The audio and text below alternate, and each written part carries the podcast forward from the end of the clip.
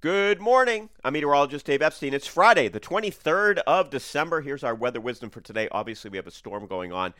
A couple things I'm noticing. The wind, yeah, it's out there, and uh, scattered power outages will continue.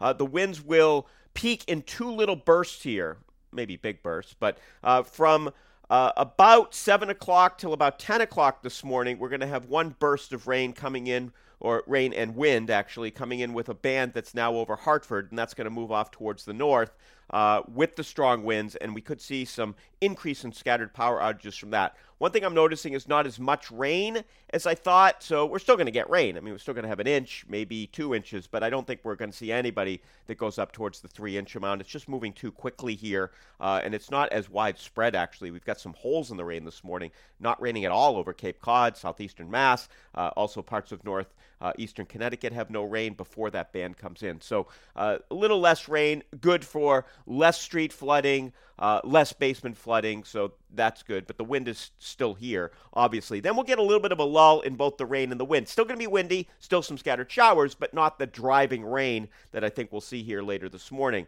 Then, as we hit the afternoon, uh, the cold front comes through. It's the Arctic front, and that's going to bring another round of showers. I think there'll be a burst of rain with that and a burst of wind. The wind's flipping f- from the southeast to the southwest. That's going to drive in the cold air. It's going to come up from New York City, from Connecticut. Rather unusual, the cold air coming up from the southwest toward the northeast. So when Boston's getting colder, Portland still will not be. And when Portland's getting colder, Eastport, Maine will be warmer. Doesn't usually happen that way, but here we go. It is. And uh, temperatures will go from the 50s most of the day down into the 30s pretty quickly. I think we go below freezing by between about 7 and 8 o'clock tonight.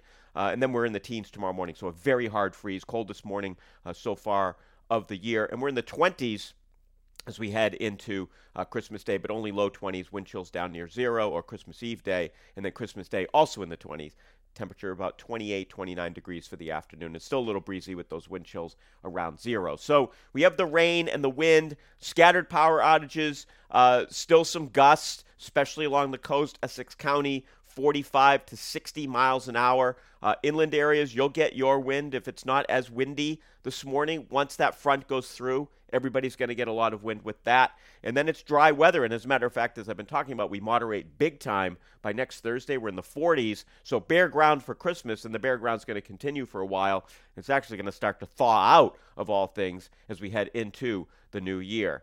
Uh, if anything changes here this morning, if I see anything really weird, I'll do an update. Uh, but otherwise, I think, you know, just plan on the rain, plan on this burst of wind here this morning with the heavy rain. I'm already seeing some thunderstorms starting to develop uh, south of Long Island, so we could see those here. Then we'll get the cold front this afternoon. And uh, because of the wind, by the way, I don't think we're going to see a flash freeze or anything like that. Oh, one more thing coastal flooding. Uh, moderate at the time of high tide, minor to moderate at the time of high tide. So certainly uh, we've seen worse storms in terms of coastal flooding, but if you live in an area where you're prone to it, you will see it here this morning. Have a great day.